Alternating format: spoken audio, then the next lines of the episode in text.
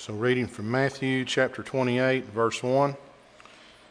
In the end of the Sabbath, as it began to dawn toward the first day of the week, came Mary Magdalene and the other Mary to see the sepulchre. And behold, there was a great earthquake, for the angel of the Lord descended from heaven and came and rolled back the stone from the door and sat upon it.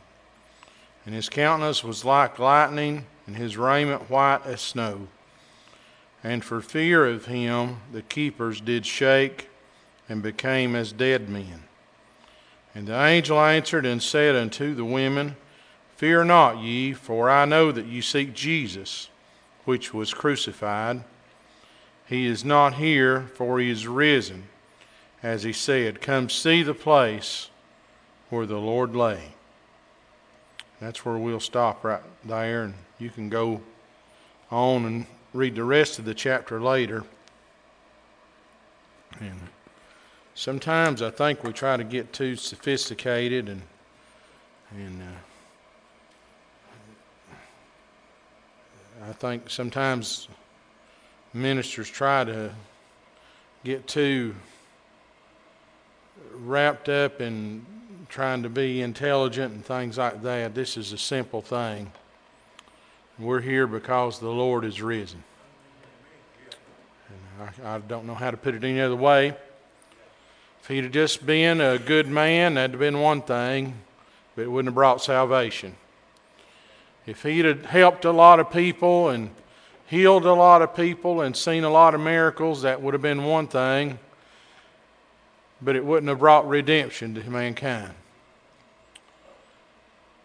If he'd have had fame and fortune and a lot of money and things like that, that might have been all right, but I'd have still died and gone to hell. I can stand before you with peace in my heart, and I can love you, and I can love the people that don't love me because He's risen. Come see the place where the Lord lay. And I've known people, my, my supervisor at work, she's gone three, four times. My mother in law's gone a couple of times over there to Israel to the place where they said that his body was laid for just those three days. And uh, good Lord willing, I'd like to go one day, but I don't have to go there. There's nothing to see. He's not there, He's risen.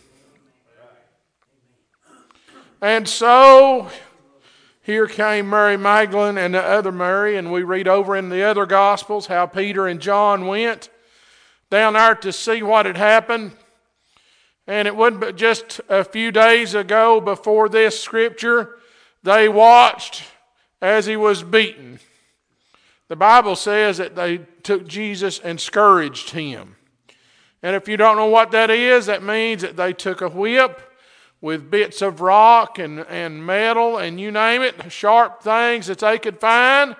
And they whipped the man and they tore the flesh from his body and the blood poured down. And they took their fist and they smote him about the cheeks and they took a rod and they beat him about the head and they spit on him and they put a crown of thorns on his head and they mocked him and they bowed and said, Hail, King of the Jews. They put a purple robe on him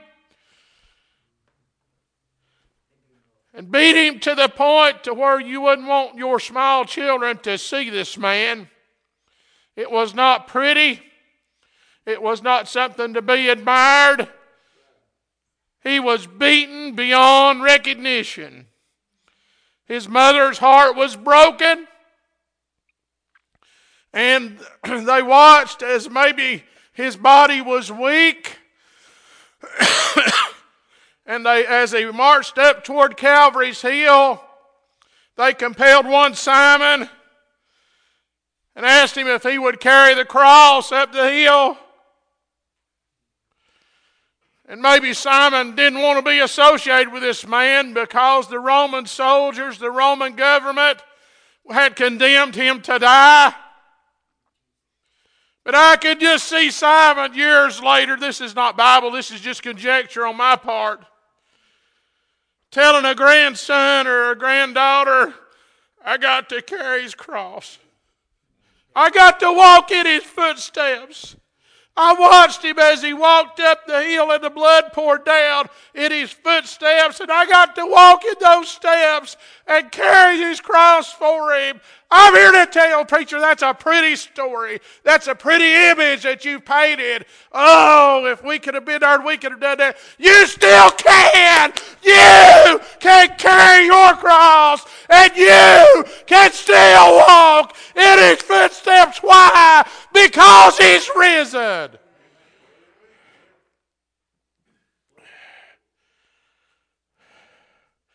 And they watched as he got up to the top of Calvary's hill and they laid that cross down.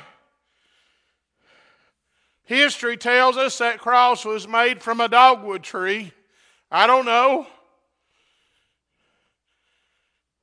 But he laid down on it, I know that. And he stretched his hand out. And John, I, am sorry, apologize for this. But I don't believe that they had to jerk his arms out so they could put the nails in the tree. I don't believe that one had to stretch his legs out so that they could drive the nail in his feet. I believe he willingly went to Calvary to pay the price for mine and your sins. Oh, what a Savior!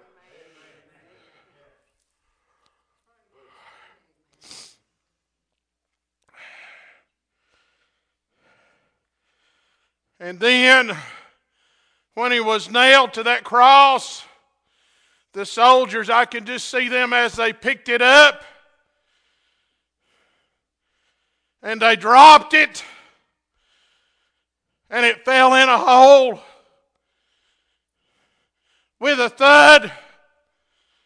And maybe jarred every bone in his body.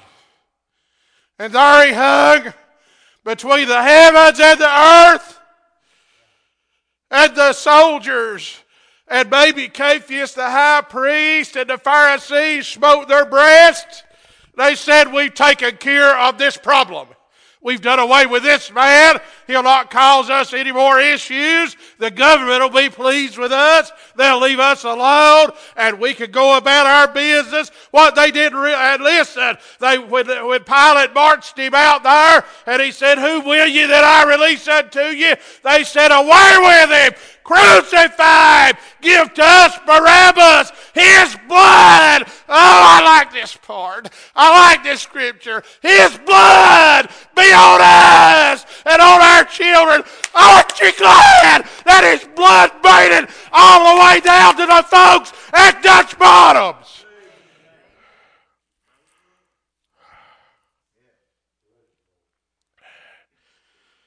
There he hung between the heavens and the earth, and the blood dropped down, run down his legs and down the cross and down to the ground. Some of it fell on me. Now I've never been over there at Calvary's Hill. I've never been to Jerusalem. But one day out on my knees, on a little hype made about a mile and a down the road, some of the blood from Calvary fell on this little boy, and I had my sins washed away. Oh, thank you, Lord, for a risen Savior. Now listen, here's a man that was accused.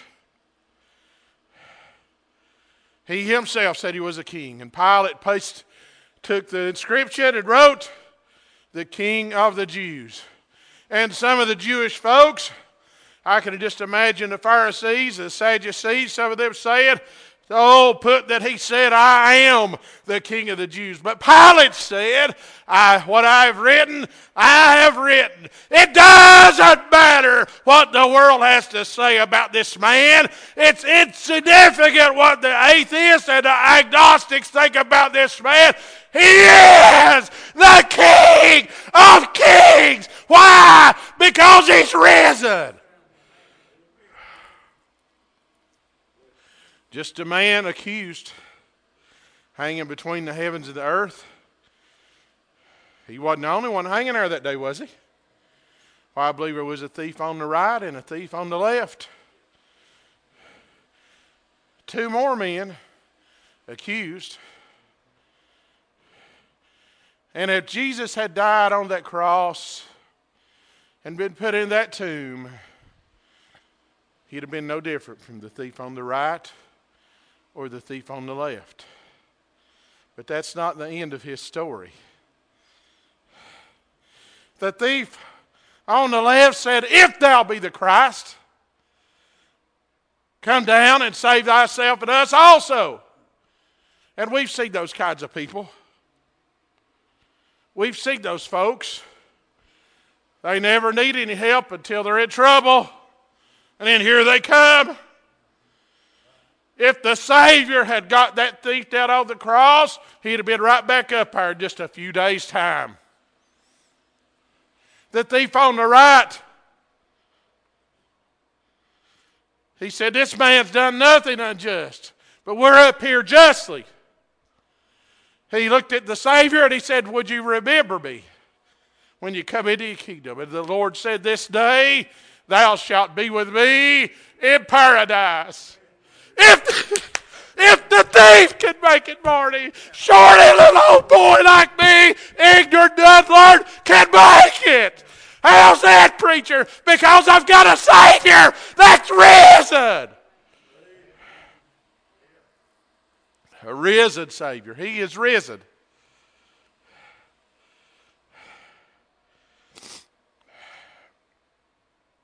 You all know the story.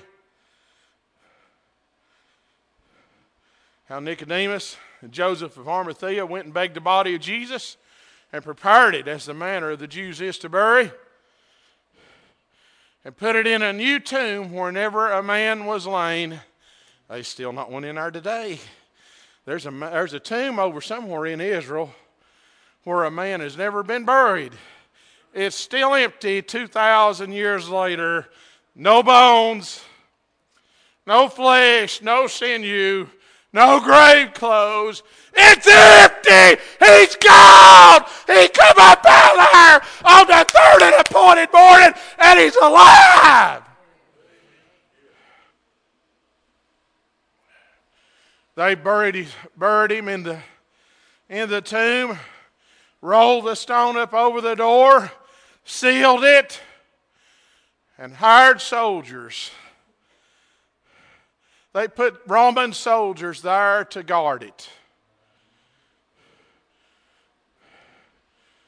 Now, I don't know what kind of a figure of a man a Roman soldier was, but I would imagine their soldiers are much like ours are. They were probably trained. They probably knew how to defend themselves. They probably had weapons. They probably were in their top physical shape and were men that were well qualified to do the job that they were chosen for.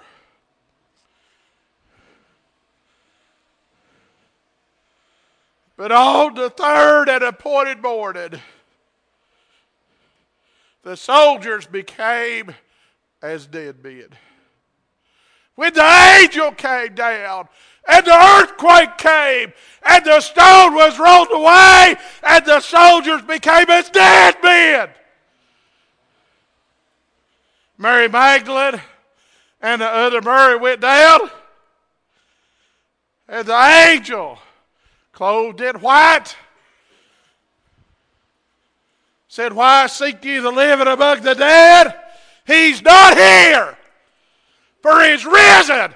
Come see the place where the Lord is laid. Oh, where is he, preacher? I'll tell you exactly where he is. For about 40 blood days, I believe it was, he stayed on the earth. He appeared toward around 500 people, and then he ascended into the heavens. He took about as far as Bethany. He put his hands on them, and he blessed them. And listen, folks, just because we don't see with this eye doesn't that beat his hand is not on us today. I felt his hand on my life, God. I felt him blessing me all over. Why? Because I served a risen Savior.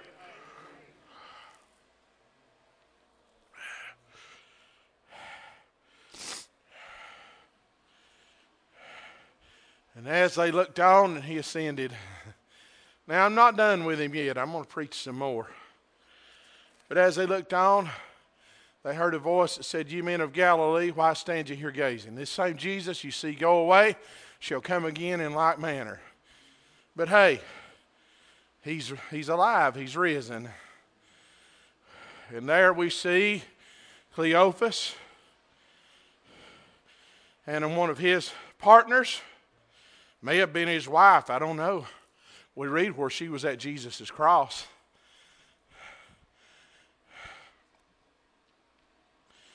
Walking down the road to Emmaus, and they encounter a fellow that says, What manner of communications are these? No doubt he saw their face was forlorn. No doubt he saw that their countenance was sad, maybe had tears rolling down their cheeks as they walked away from Calvary. He said, What manner of communications are these that you are sad? And Cleophas said, Have you not heard about this man named Jesus? Now, this was probably one of the saddest days of Cleophas's life. He had seen his Savior crucified. And he wasn't with the eleven when Jesus appeared. But on one of his darkest days, he could still tell somebody about Jesus. How about you? Just because I've not seen the sunshine today doesn't mean I can't see it tomorrow because I trust and live through a risen Savior. Have you not heard of this Jesus, the prophet? This is the third day since he's been crucified, and we trusted that he could redeem Israel. And Jesus began to talk. He said, You slow of heart to believe. And he told them all throughout the scripture where it had been prophesied about him. And they walked with him and they talked with him. Might have been a sad day when they started out. But the further they got down the road, the better they felt because they were walking with Jesus. They were talking with Jesus. If you're living hard hearted, if you're living life broken, try walking in step with Jesus and talking to Him and see if your day don't get better.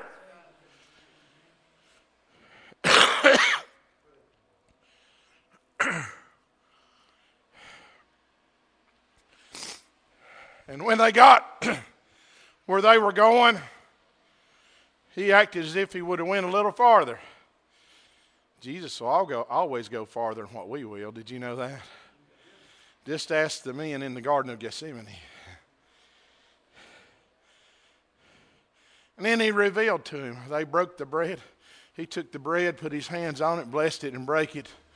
And they realized who he was, and he disappeared out of their sight. And you know what they said? The same thing we do when Jesus comes by Dutch Bottoms. The same thing we do when His Spirit passes by, and it's undeniable. Did our hearts not burn within us? The t- same thing, I believe it was, that Jeremiah said when he laid his scripture down when he laid his scroll down, or when one of these old preachers lays their Bible down and they say, I'll not prophesy, I'll not preach, I just can't go on any longer. Jeremiah said this, the same thing that these men said. It's. Uh, they said, Did our hearts not burn within us? You know what Jeremiah had to say? It's like a fire that's shut up inside my bones. I can't keep it under control. When you walk with Jesus, it'll come out. A risen Savior. How could they have felt that? Because he had risen.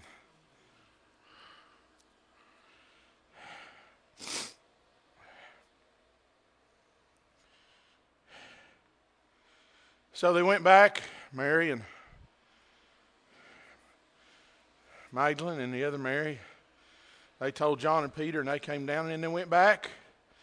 And when they got back in there, there was the disciples, and Jesus appeared in their midst. But Thomas wasn't there, was he? And just a few days later, they were gathered in together, and I believe the Bible said the door was shut. Some people might say the door was shut because they was afraid what the Romans would think if we don't shut the door of this world out. If we don't leave the world outside these doors.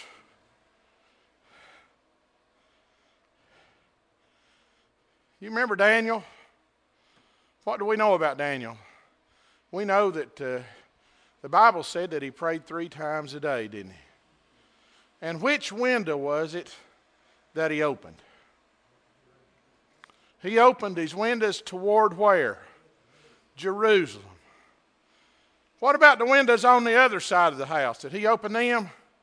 Well, the Bible don't say, does it? So I'm assuming they're still closed. if we're going to walk with the Lord, if we're going to talk with the risen Savior, we'll have to shut the windows of our mind, shut the windows of our heart out so that the old world will stay out. And open up our heart. Love the Lord thy God with all thy heart, soul, mind, and strength. Just give it all to Him and walk hand in hand with Him and see if you can't celebrate a risen Savior. I know I'm scattered, but the Lord's helping me. And so a few days later, the Lord appeared to him again. And he called Thomas's name. You remember when you were in the midst with him and he called your name? I do. he said, Thomas, come hither and reach thy finger and put it in a nail print that's me. They nailed me there. That's when they said it was over. That's when they said it was done. But here I am. Put your finger in there and see, and reach your hand in there by side where that spear went through. It's me, Thomas. It's me. It's me. I'm your Savior. And Thomas said, Lord, my Lord, my God. And Jesus said, Because you've seen, you've believed, and here's the good part for sinners like me and you. Thomas, because you've seen me, you believe more. Woo! More blessed are those who having not seen yet believe. Who's that talking about? That's talking about us.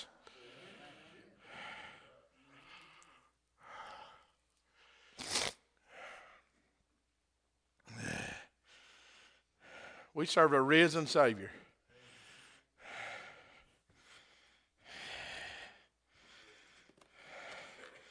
I'm about done.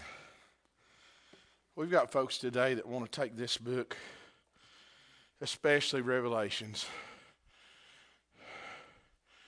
and if you'll pay them, they'll explain it to you. Let me let you in on a little secret. You're wasting your money. And let me tell you how I can justify that statement over in James, I believe it's chapter 1, if I'm not mistaken, says, If any man lack wisdom, let him ask of God that giveth to who? Not just the preachers, that giveth to all men liberally and upbraideth not. You want more? Let's take a look at chapter 1 Revelations.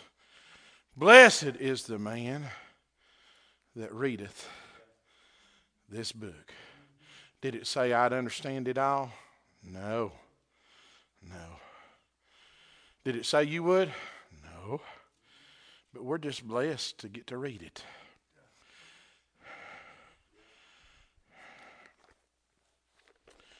I've got three computers at the house. Tammy's got a tablet. I've got two computers and a tablet at work. I've got a smartphone. I can just touch it. Information like that.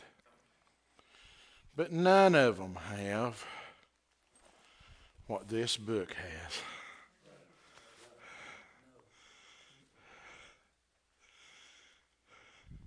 Lo, I come in the volume of a book, thus it is written of me. We sponsor a missionary. He sent us a letter here a few months ago. Wanted us to help pay. He works with the people in North Korea. You can't walk into North Korea with this in your hand.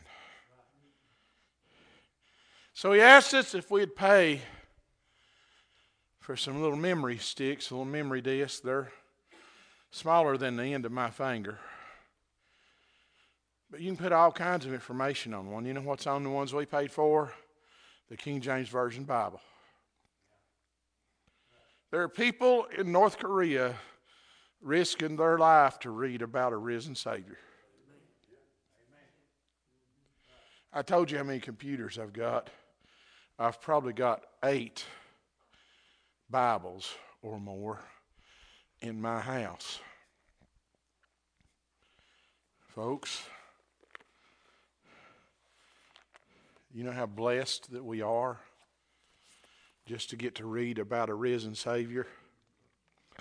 You realized how special you are? Well, let me, let me cover that. Jesus told Thomas, He said, More blessed are those whom having not seen believe. And maybe I made this statement just this past weekend. I taught in Cocke County for seven years. And I've pastored in Cocke County for, I guess, about 15, 16, between here and Round Mountain. And I always felt like the kids in Cocke County felt disadvantaged because they didn't have maybe the fastest internet or they didn't have some of the modern things that the, that the kids in these big cities and bigger states had. But we're more blessed because I heard an old timey preacher preach about a risen Savior. We're more blessed because I got to be a part of the risen Savior's people. I'm the smallest part of it, but I'm glad to be a part of the church of the living God. I'm more blessed because I heard what the risen Savior could do. You don't want to know what He could do? The Bible says, For with God, all things are possible.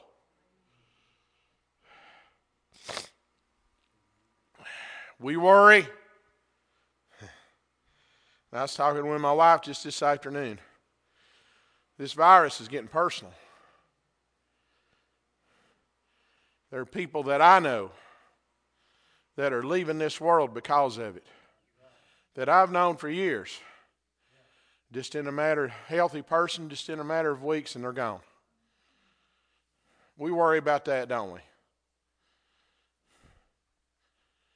We worry about cancer, heart disease.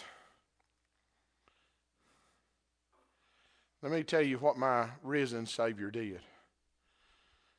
He conquered death. O grave, where is thy victory? O death, where is thy sting? The sting, the sting of death is the, uh, the strength of death is the law. But I believe the scripture says, But thanks be unto God, which gives us the victory through Jesus Christ. It's appointed unto man once to die, but the second death, because I have a risen Savior, has no power over this old boy. I don't have to burn because I trust in a risen Savior.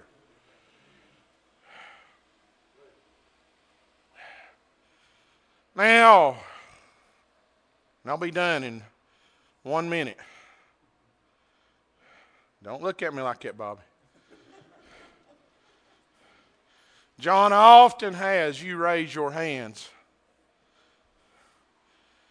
if you know somebody that's lost. I'm not going to ask you to do that. Are you glad somebody told you about a risen Savior? Are you glad some old saint of God prayed and brought your name before a risen Savior? Are you glad some old time preacher man told you that you had to be born again, that you had to trust and ask for salvation from our risen Savior? Are you glad? Now you can raise your hand. Are you glad you're not going to hell? Ain't it wonderful? We don't have to go because Jesus is a risen Savior.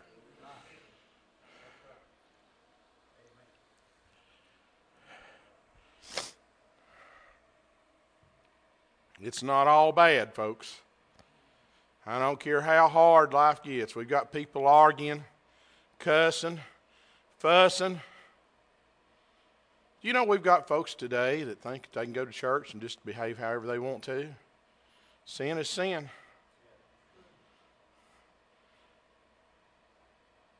The risen Savior knew no sin. And if we're to be like Him, we need to be as without it as much as we possibly can. I didn't charge you anything for that. All right. We got people arguing, fussing, screaming, yelling, politics going wild, people angry, bitter, rioting, looting, looting. And here we sit, just like the children of Israel in the land of Goshen. We're at peace. Here we sit we're safe.